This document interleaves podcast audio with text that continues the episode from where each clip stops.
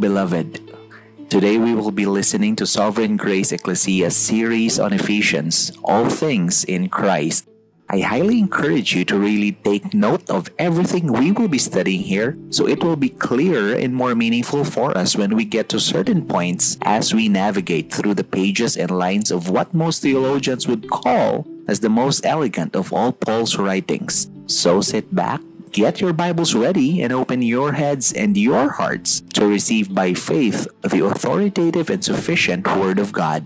Again, this is Ephesians, all things in Christ. Solus Christus.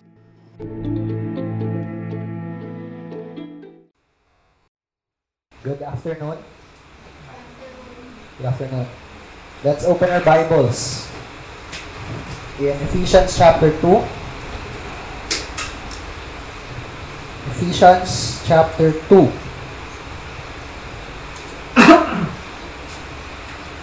As what Pastor Twister mentioned, uh, we are going through the book of Ephesians, and so far, as we have seen, the grace of God is really great.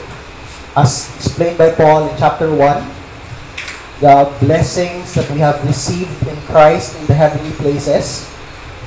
Uh, makita natin sa kaklaro katama nga ang salvation gali naton hindi lang sa itos dapat magambal pichi-pichi. It was from the Father in the Son and we are given the Holy Spirit as as a guarantee ang sining uh, inheritance ng ara kita nga batunon naton sa uli which is the salvation of our souls.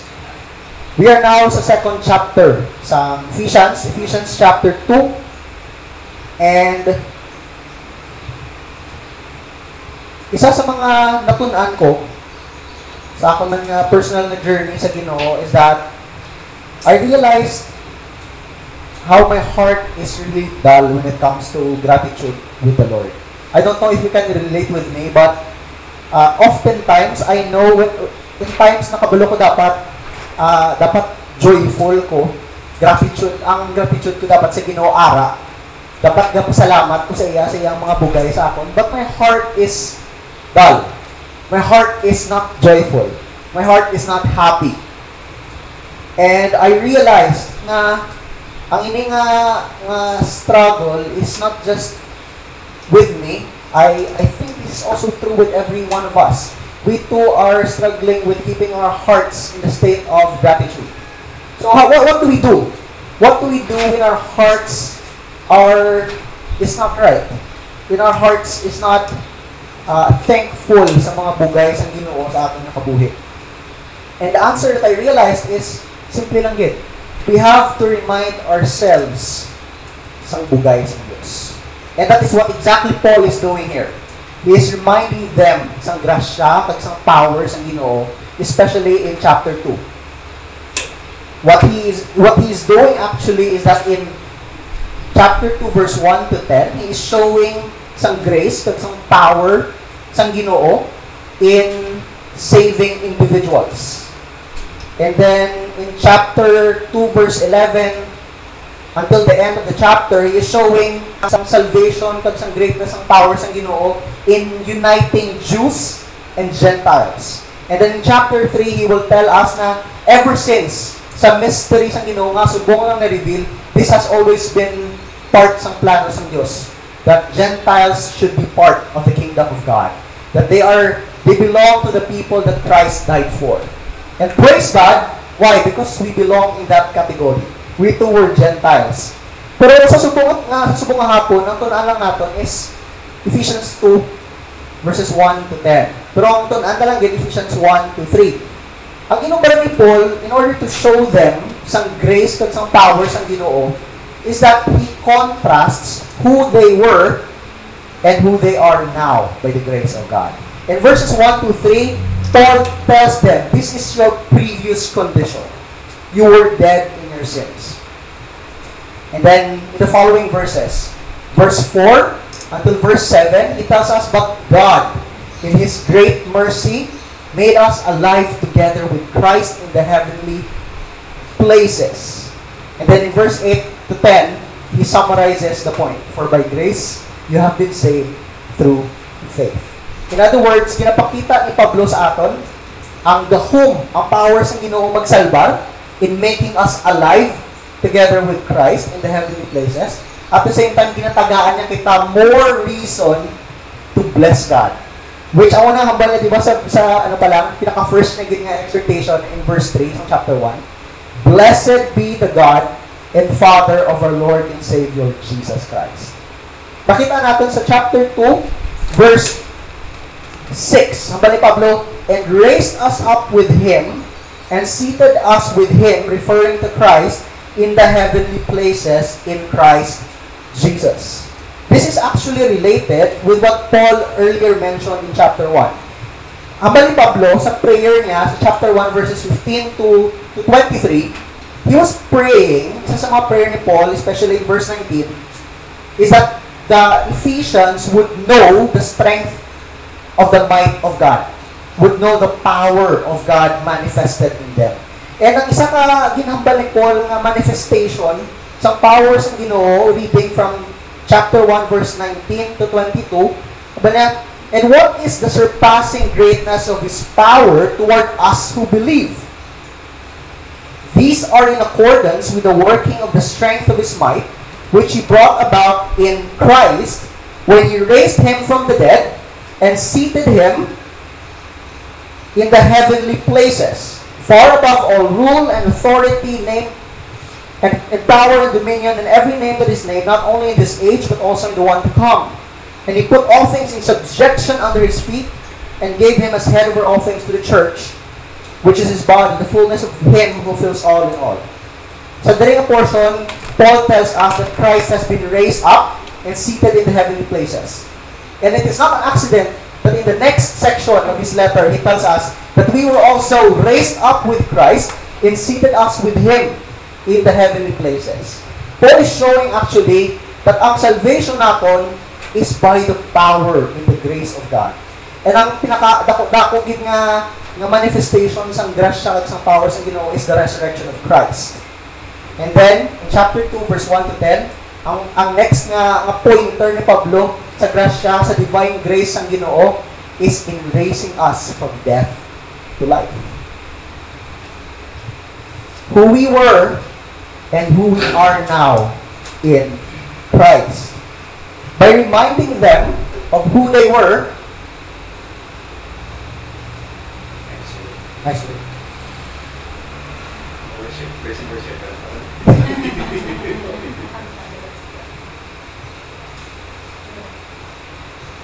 By reminding them who they were, in contrast with who they are now, Paul is actually showing to them a further manifestation of God's power and grace to them in Christ.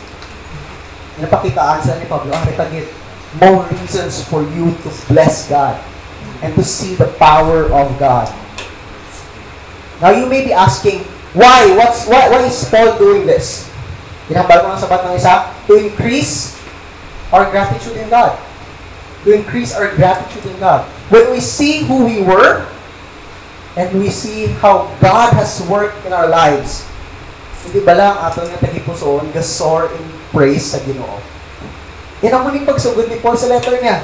Blessed be the God and Father of our Lord Jesus Christ who has blessed us with every spiritual blessings in Christ in the heavenly places.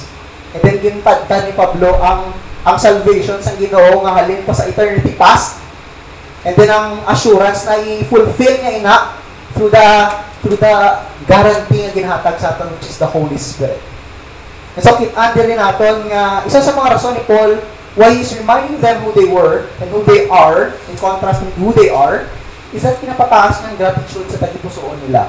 At the same time, he wants to show the gloriousness of the grace of God chapter 2, verse 7, ano ba ni Paul? So that in the ages to come, He might show the surpassing riches of His grace and kindness toward us in Christ Jesus. Now, take note, ano ba ni Paul? So that in the ages to come. So that, kung mag-abot ng chimpo ato sa langit, hindi kita mauntat, wonder, sa kung ano ka grabing grasya sa ginoo sa aton. Isa sa mga sa mga pointer sa grasya sa Ginoo is in His making us alive while we were still dead. Now, I'm saying that for us to see nga may continuity ang thought ni Paul. Ginakonect ko ang chapter 2 sa chapter 1 para makita natin kung anong gusto himuon ni Pablo, gusto ipakita ni Pablo sa ila. Now, if we want to grow in gratitude to God, we must have a clear vision of His glorious grace. That is, we must know and we must understand and we must accept who we were and who we are now by His grace. So, subukang hapon, pukusan natin ng first part lang sa argument ni Paul. Who we were. And ang sabat ni Paul is simple lang yun. Dead in transgressions. Reading from chapter 2, verse 1 to 3. And you were dead in your trespasses and sins, in which you formerly walked according to the course of this world, according to the prince of the power of the air, of the spirit now working in the sons of disobedience. Among them, we too all formerly lived in the lusts of our flesh, indulging the desires of the flesh and of the mind, and were by nature children of wrath, even as the rest. Let's pray. Lord, napakabay kami. Yang matunan din namon, hindi lang magtinarod sa utok namon, at makatsagan sa tagipusoon namon. So, latang amon yung gratitude, tagamon yung joy, tagang amon nga pagtulog, at pag-ichindi sa grasya mo ginoo, mas maglapad. Because indeed, ang imong grasya is glorious. We pray that in, in our study of who we were, our sinfulness, mas ma-highlight kung ano ka namin ang mga bigay sa atin. Mas makitaan kung ano ka namin si Kristo. Please, Lord, in Jesus' name we pray. Amen. Simple lang ang main idea sa ato ni sermon sa buong hapon. Who we were, dead in sins. Dead in sins. Paul says, and you were dead in your trespasses and sins. What does that mean? Simply put, you are dead because of your trespasses and sins. Because you are trans trespassing against God, transgressing against God, and you are sinning against God, you are living a life of sin, Paul declares, you are dead. You are dead. Ang language ni isang death, it does not mean physical death. It means spiritual death. It is used metaphorically, in other words. It is the same thing sa ngambal ni Christ sa, sa Luke 15 of the prodigal son. Now my son, before my son was dead, but now he is alive. It's the same thing. Sa 1 Timothy 5.6, ngambal ni, ni, ni, ni Pablo sang babayi, go with me to, to 1 Timothy 5.6. I want us to see nga ang deadness, ang spiritual deadness, uh, hindi ni siya uh, makitaan sa diri lang nga text alone. 1 Timothy 5:6 tells us, verse 5, Now she who is a widow indeed and who has been left alone has fixed her hope on God and continues in, in entreaties and prayers night and day. But she who gives herself to wanton pleasure is dead even while she lives. What does that imply? Simply put, uh, it does not mean nga physically alive ka, spiritually alive ka man. It could be that you are alive in your sin, but your spirit is dead as far as when it comes to God. And ang mga punto ni Pablo, ang, ang condition sang tao, apart from the grace of God, is spiritual death. As sin is an act of rebellion against God. As sin separates us from God, so sin makes us spiritually dead. In Colossians chapter 2, verse 12 to 13, Paul says the same thing. Colossians chapter 2, verse 12 to 13.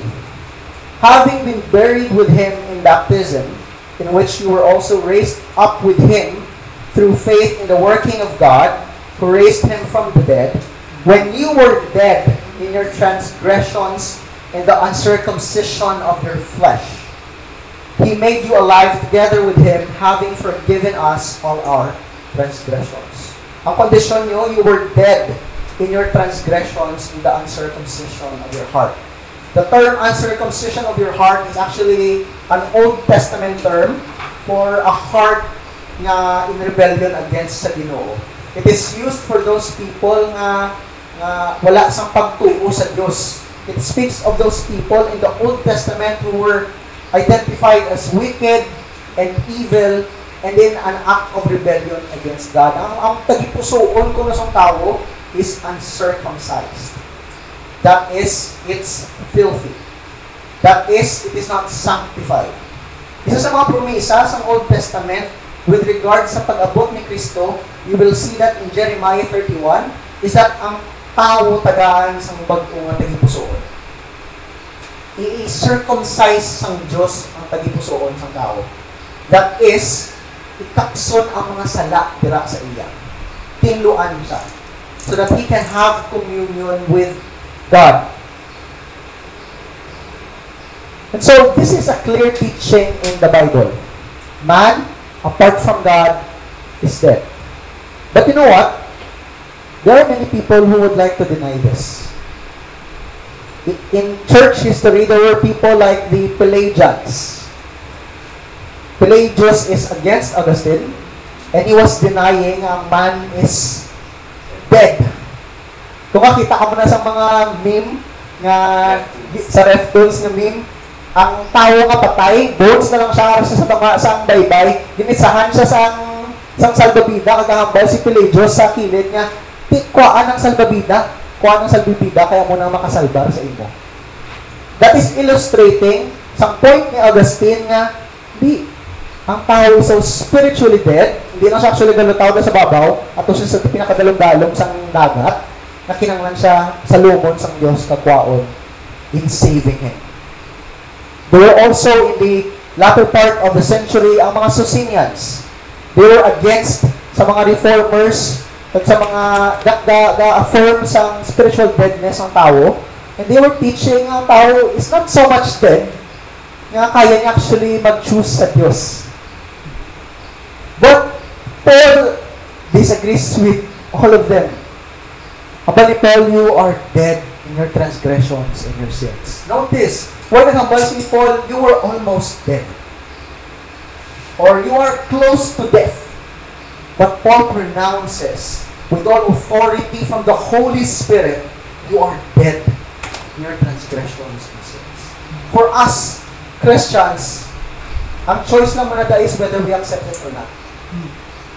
Will we accept nga abo ginigali ang conditions ng tao apart from God? Or will we try to deny and fight over the scriptures? Nga klaro-klaro get from Genesis until Revelation. Nga si, nga si Adan, ah, uh, naganuhaw, nga si Adan, right after niya nagsala sa Diyos, nanago sa sa Ginoo.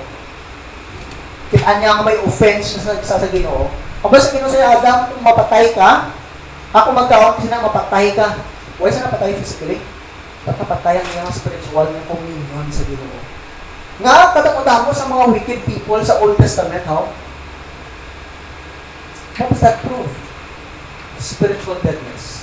In our experience today, do you have people na grabe na pag-share mo sa gospel sa ila, grabe na pagpalangga mo sa ila, but they are unresponsive?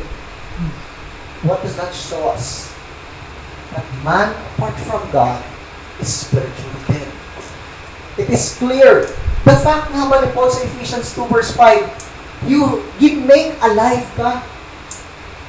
Kung wala tawag yun, ito na yung Ephesians 2, 1 to 10, makita nyo nga, kung itunan nyo sa, sa, sa perspective sa mga verbs lang, tanan-tanan nga passive verbs, mga passive verbs ang munang ikaw gabaton sa action, tanan-tanan nga passive verbs, ara, yun, ara, related sa tao. And tanan-tanan nga active verb is ara related sa Diyos.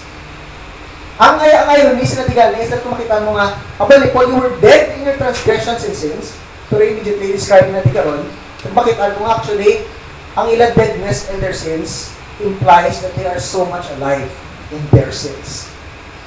They're so much alive in their sins that it, it, kung saan pa, the only thing na para pwede masalbar sila is if God, by His mercy, will make them alive in Christ. And so I want us to be, kung gusto ko isettle, isettle sa aton nga pinsan, na kung wala si Kristo, pag hindi magikot ang Diyos sa aton, we are dead. The fact na dead kita implies nga hindi natin ma-make ourselves alive. Ang ginoo, ang outside of us needs to make us alive. As proof sa ilang spiritual deadness because of their sins, Paul listed sa mga major influences ng kabuhay nila na ginapanglakaton pa nila sa una sa taara sila sa sala. Ang pinaka first gig nga influence sa ilang sinful lifestyle was that they lived according verse verse 1 in your trespasses and sins verse 2 in which you formerly balik po formerly that implies hindi na sila muna subo because of verse 4 and 5, God made them alive.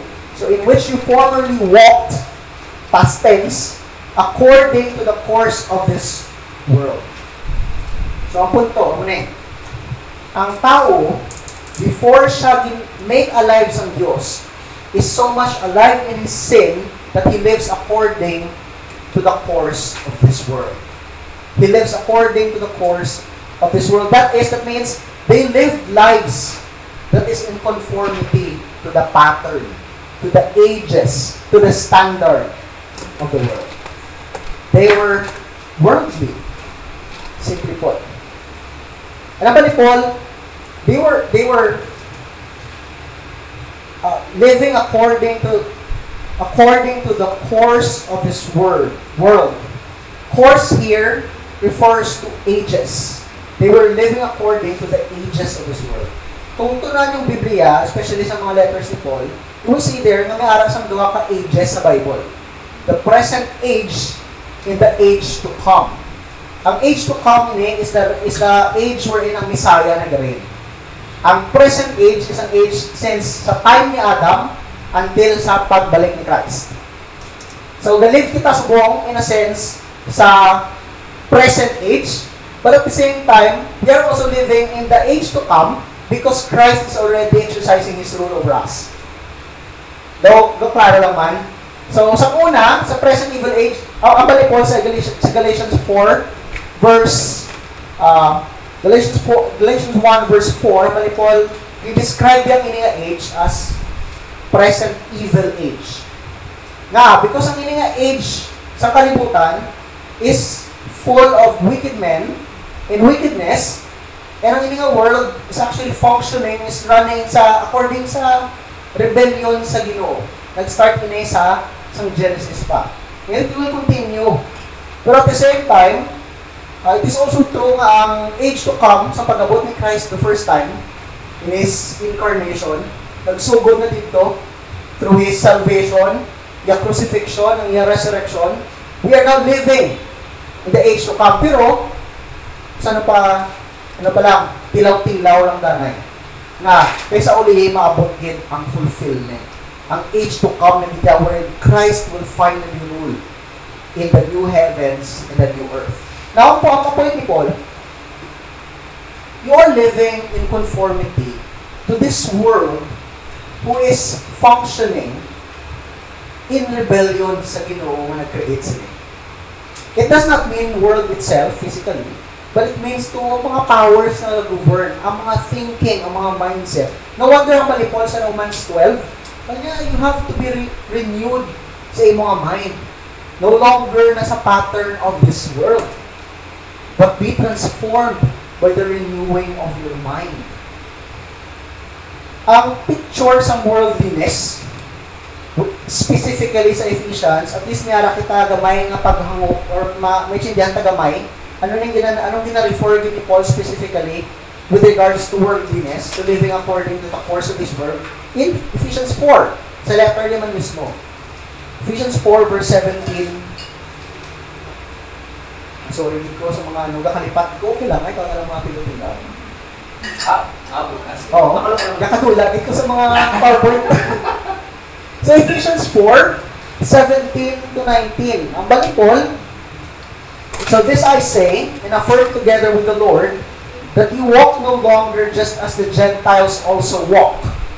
Paano maglakat ang mga Gentiles? How does the Gentiles walk? Yun sabat ni Paul actually sa Ephesians 2 verse uh, 11. But Paul, therefore remember that formerly you, the Gentiles in the flesh, who are called uncircumcision by the so-called circumcision, which is performed in, in the flesh by human hands, remember that you were at that time separate from Christ. That's a description of a person who is walking according to the course of this world. He's separate from Christ, excluded from the commonwealth of Israel, it means he is outside of the family, the people of God, strangers to the covenants of promise, wala sila isang covenant with the Lord, and there is no hope and without God in the world. That is also saying that they are living in idolatry. If you remember Acts 19 verse 11 to 41, sa gintukod nila ang ang church at Ephesus, anong pinakauna nga, nga problema ni Paul na natapos dito? Kaya mga tao, hindi na mag-worship sa goddess dito sa Ephesus, which is Athena. And hindi na sila mag-worship, and ano natabo? Ang mga pagans, riot, kung nag, nag-against sila kay Pablo, and they were actually seeking na i-destroy ang church. Nga, kaya ang ilang uh, idolatry, ang mga tao na convert to Christianity, hindi na mag-worship sa ilang mga uh, Diyos-Diyosan. And that is a picture of worldliness. And I tell you, that is also a picture before God worked in our hearts. Hindi wala, before nato nakilala ang Diyos, ang tagipuso nato, set sa kung ano ang ginambal sa kalibutan na dapat amo kani. Dapat amo na yung desire mo. Dapat amo na yung mga priorities in life. Dapat ikaw ang magpinakasikat. Dapat ikaw ang may pinakataas na posisyon. Dapat ikaw ang may pinakadamong kwarta. I'm not saying that all that ang mga amo nga bagay is sin, but that is the way the world shapes our minds. Nga amo as if amo nang pinakapunto sa kabuhi. Fame, glory, possessions, health even, posible man ang katabo. In a time of COVID, COVID-19 sa atin nga subok, ang mga tao, put, nagput na liwat sa prime sa ilang health. Pero may imbalance naman nga tabo kasi pang health ng dapat i-worship. Hindi nang ginoo nga gahatag sa health. That is still idolatry. So let me ask you, remember, remember, kung ano ka kasunk sa imong mga idols before ka din rescue sa Diyos. Ano mga idols natin sa una sa ating kabuya? Damo. And that living in idolatry is actually living according to the course of this world. When we do not worship the one true God, when we do not worship Him, and we do not love Him, and when we do not obey Him, actually, ang opposites na ang ginahimo natin without question. And that is worshiping idols. And one mark sa worldliness is idolatry. Another thing, ang mark sa sa worldliness is godlessness. Wala sang Diyos sa kabuhi. Mga tao, ga-live lang according sa ah, minamalang ng kabuhi. Subong, sobrahon ko lang yan kung anong gusto ko. Makita na na clearly sa kina, kinapun ko pag ni Paul sa ika-third na influence nila. So, ang tao, before siya ginsalbar sa Diyos, so may make alive sa Diyos, from his state of sin, he lives according to the course of this world. Second thing, he lives according, balipol, according to the prince of the power of the air, of the spirit that is now working in the sons of disobedience. In other words, he is living under the influence of Satan. So world, hindi lang world, but also ang nag-govern sa sinong world. Ang ni Paul, you are living according to the prince of the power of the air. Ang, ang phrase ng mga prince of the power of the air actually refers to Satan having dominion over sa wicked man, over sa sinful world. Amo ni ang balin Jesus sa John 12:31, bilang ako, kung sino wala na believe kay Christ, they are actually under some rule ni Satan. So there really is spiritual realm sometimes nakalipat kita. In fact, kambalan ni Paul sa sa 2 Corinthians 4:4 ang ang primary nga work sang sang ni Satan, which is ginambal naman din, working now in the sons of disobedience, is actually blinding people from seeing the light of the gospel of the glory of Christ. Ano balik Paul sa ano? Sa 2 Corinthians 4.4. But Paul, in whose case, start from verse 3, verse 3, 2 Corinthians 4.3, And even if our gospel is veiled, it is veiled to those who are perishing, in whose case, the God of this world has blinded the minds of the unbelieving, so that they might not see the light of the gospel of the glory of Christ, who is the image of God. Kabali Paul, sa una, Ephesians, sa araw pa mo sa inyong mga sala, you live according to the God of this world. This God of this world is now the Spirit now working in the sons of disobedience. That is saying, na before kita din-rescue sa Diyos from the kingdom of darkness, uh, from the, from, from the, din-rescue kita from the kingdom of darkness to the kingdom of light, harap kita sa dominion kag sa rule ni Satan. And it is, far, it is not far-fetched to say na sa muna, yung mga demonyo man kita mamisa. Yung mga demonyo man kita mamisa. Paano, paano ka na mabalaan? Because they, we were also sons of disobedience.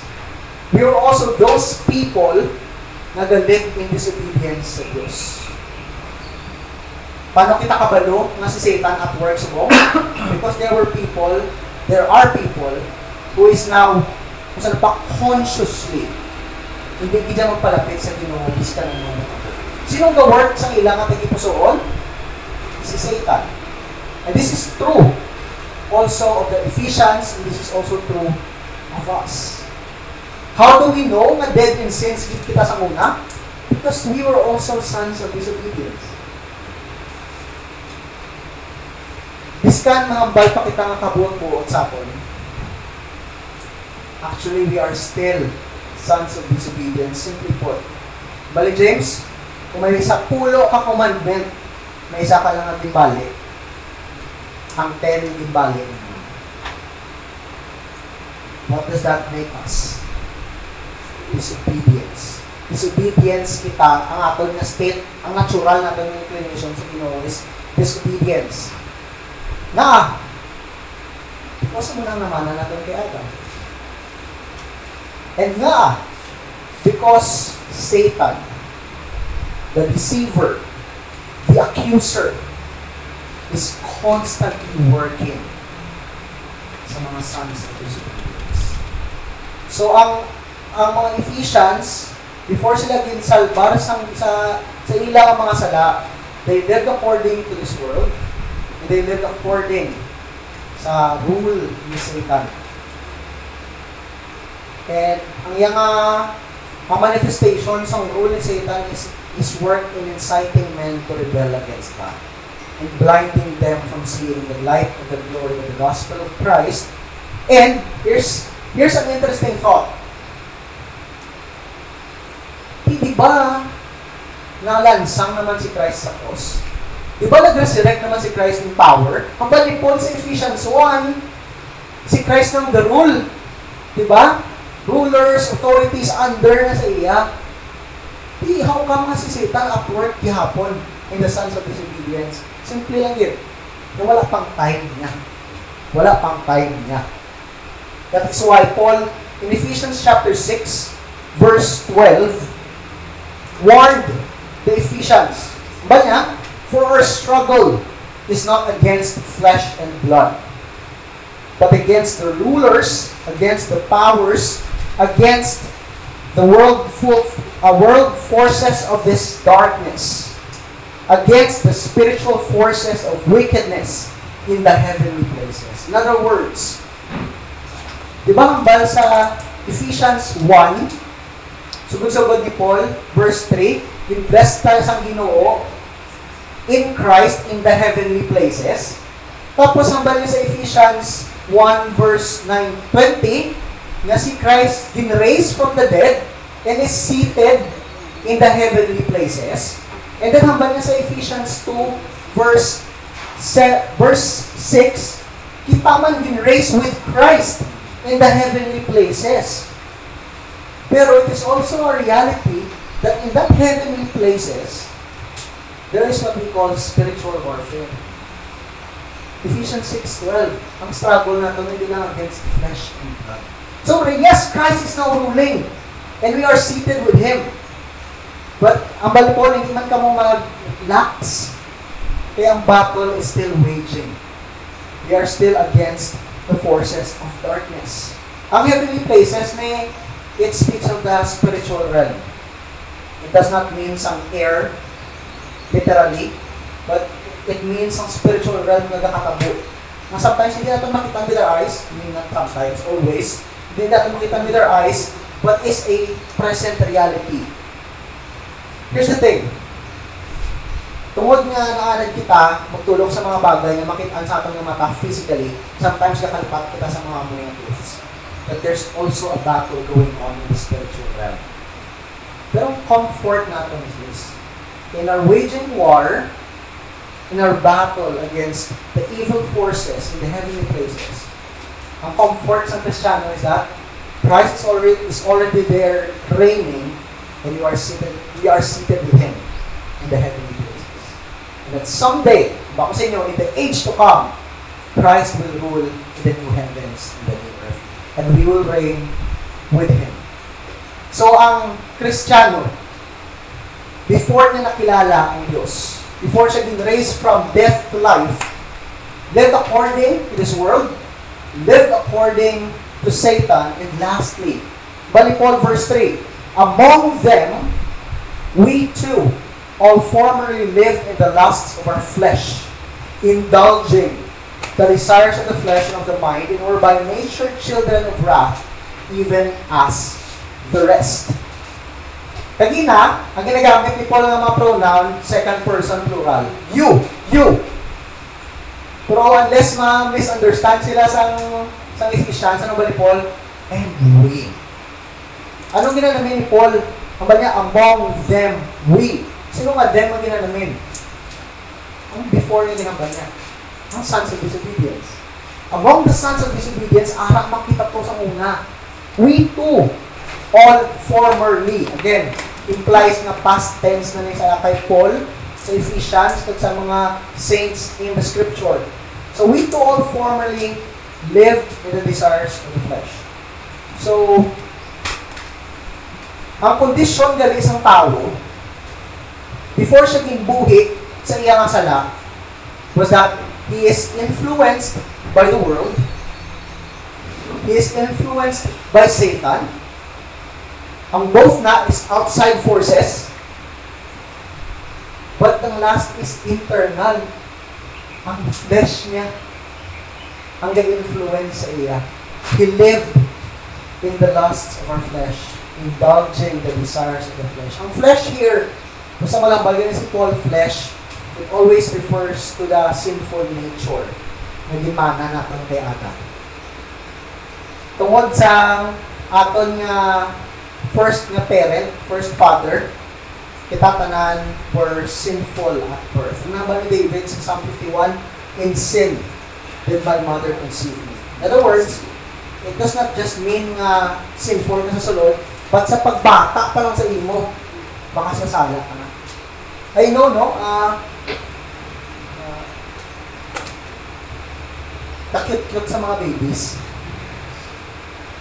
But don't you also see isang reality na bata pa lang na makasasala ka na. Hindi pa ubraha. Ubraha ang ihapon. You don't do that. Hindi pagkan, uh, that's, uh, kung pa dirty, higko, dangerous, hindi gid may ang kung saan pa ang sinful nature gagawa gid at birth pa. And then ang lain pa da, kay wala nang nagastay sa dira, sa sige niya kabuhi diri sa kalibutan, influence of the world, influence of Satan, mas nagalala pag-live. Mm. So living in the lusts, lusts of our flesh, indulging the desires of the flesh. Now, ang flesh, ang sinful nature, my lusts and my desires. This, this means sa mga sinful inclinations sa ating nature. Lust of the flesh does not just mean sexual sins. Paul actually made a list sa lust of the flesh in Galatians 5, hmm. which I think we should we should do well to read. Galatians 5, verse 19, following. Now the deeds of the flesh are evident, which are immorality, impurity, sensuality, idolatry, sorcery, enmities, strife, jealousy. Nga ka natural sa atong mahigsa sa ibang tao, ha? That's part sa ating nga flesh. Outbursts of anger. May, ta- may mga tao nga hindi nila ma-explain ng grabe sila mga cake. Actually, ang explanation sa scripture is simple lang din. Because you are sinful by nature. Outbursts of anger, disputes. So, hindi lang siya imo, personal mo. It also includes your relationship with others. Dissensions, factions, envying, drunkenness, carousing, and things like these, of which I forewarn you, just as I have forewarned you, that those who practice such things will not inherit the kingdom of God. So, ang lust of the flesh na gina-indulge sa mga Ephesians ang una, in which they live in, hindi lang sa mga sexual na sins, but all kinds of sins coming from a heart that is sinful by nature. Kabalik Calvin, gani, ang tagipusoon ko nung isang, isang tao sa factory of idols. Not just actually of idols, but also of all sinful inclinations. It is true ang habal sa, sa Genesis chapter 6, no? Sa chimpo ni Noah. Totoo niya pa sa atin, sa atin niya chimpo subong. Men live nga continually. Anong thoughts niya? Evil. Sin. But Paul, live in the lust of our flesh, indulging. In other words, di ba, sino na nga, di magkaon? Diba gina-indulge na kami sa ating myself sa pagkaon? Ice cream, or cake, na, ah, sige, sige. Amo man yung lifestyle. Isang tao nga patay sa sala. Continually gina-feed ang iyang sinful nature. So,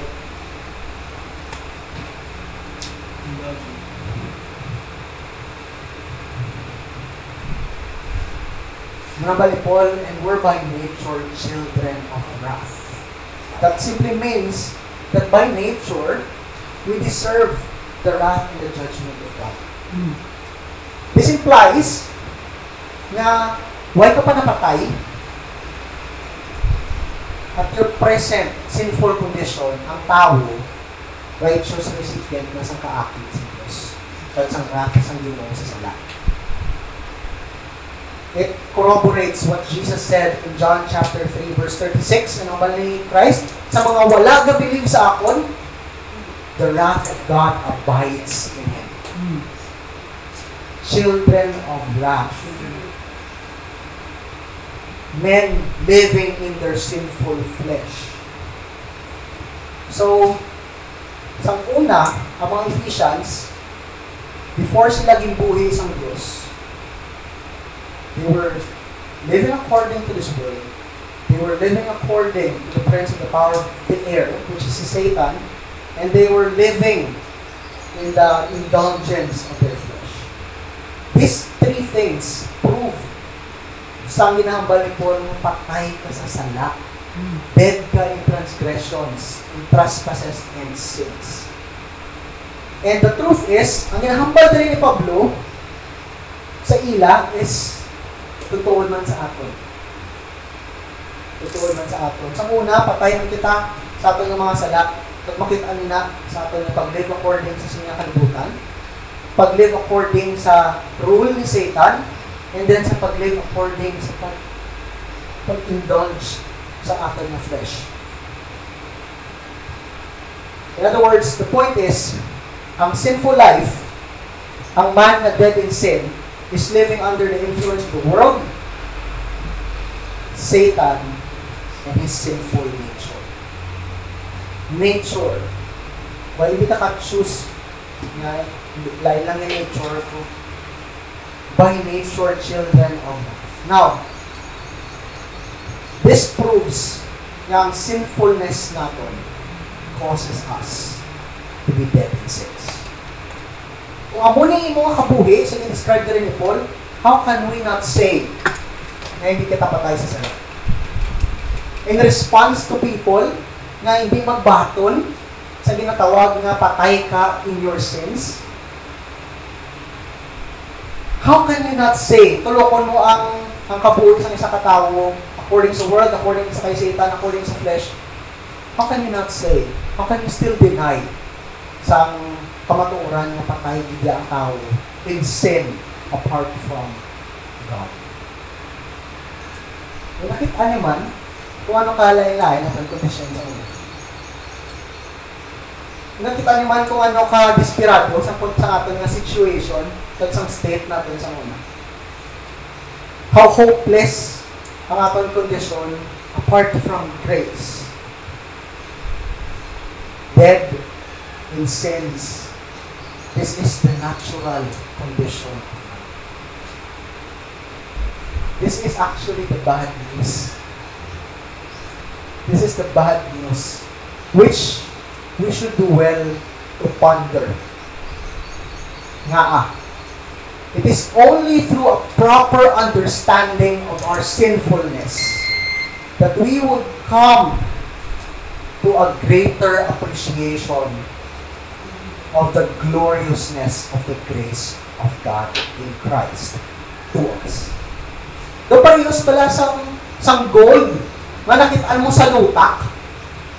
Mas naga, mas na makitaan mo ang preciousness, ang beauty sang gold because it is contrasted with miry clay, dirt, wickedness. So ang grace ng Ginoo mas nakakita when we affirm now, yes, we were dead in our transgressions. Nga, because the story does not end there. Nabali Paul, chapter 2, verse 4. This is our hope, and the hope of all people who are still dead in their sins. Verse 4, But God, being rich in mercy, because of His great love with which He loved us, even when we were dead in our transgressions and sins, made us alive together with Christ. By grace you have been saved, and raised us up with Him, and seated us with Him in the heavenly places in Christ Jesus, so that in the ages to come He might show the surpassing riches of His grace in kindness toward us in Christ Jesus. For by grace you have been saved through faith, and that not of yourselves. It is the gift of God, not as a result of works, so that no one may boast. For we are His workmanship, created in Christ Jesus for good works, which God prepared beforehand so that we would walk in them. In light of our sinfulness, God's power and grace shines all the more brighter. And praise God Amen. sa iyang bugay. Now let me end with an exhortation. Kay, it is good. Kita naton, wow, grabe ang grasya sa Diyos. Aring exhortation ni Paul in light sa ito na naton. Ephesians 4, 17 to 24. Let me read. So this I say. Ephesians chapter 4, verse 17, following. And naman yung exhortation sa aton, especially sa aton, na hindi napatay sa sala, but buhay na sa ginoo. So this I say and affirm together with the Lord, that you walk no longer just as the Gentiles also walk, in the futility of their mind, being darkened in their understanding, excluded from the life of God because of the ignorance that is in them, because of the hardness of their heart. And they, having become callous, have given themselves over to sensuality for the practice of every kind of impurity with greediness. But you did not learn Christ in this way. If indeed you have heard him and have been taught in him, just as truth is in Jesus, that in reference to your former manner of life, in reference to your deadness in sins, you lay aside the old self, which is being corrupted in accordance with the lusts of the deceit, and that you be renewed in the spirit of your mind, and put on the new self, which in the likeness of God has been created in righteousness and holiness of the truth. as people who were dead but now alive, our response is worship to God and obedience. Anong tsura sa obedience? Putting off the old self and putting on the new. Grabe ang bugay sa linggo. And I believe sa pagtuon pagid naton, chapter 2, verse 4 to 7 next week, makita naton and there are more reason for us to be grateful and joyful and thankful sa ating Diyos, sa Diyos na grabe ka ka-gracious sa atin. Let's pray. Our Father in heaven, who is gracious, grace na makungkad mo that you would make a man who is dead in sin to be alive in Christ. Lord, in light of this truth, help us to see ourselves and help us to come to a better understanding.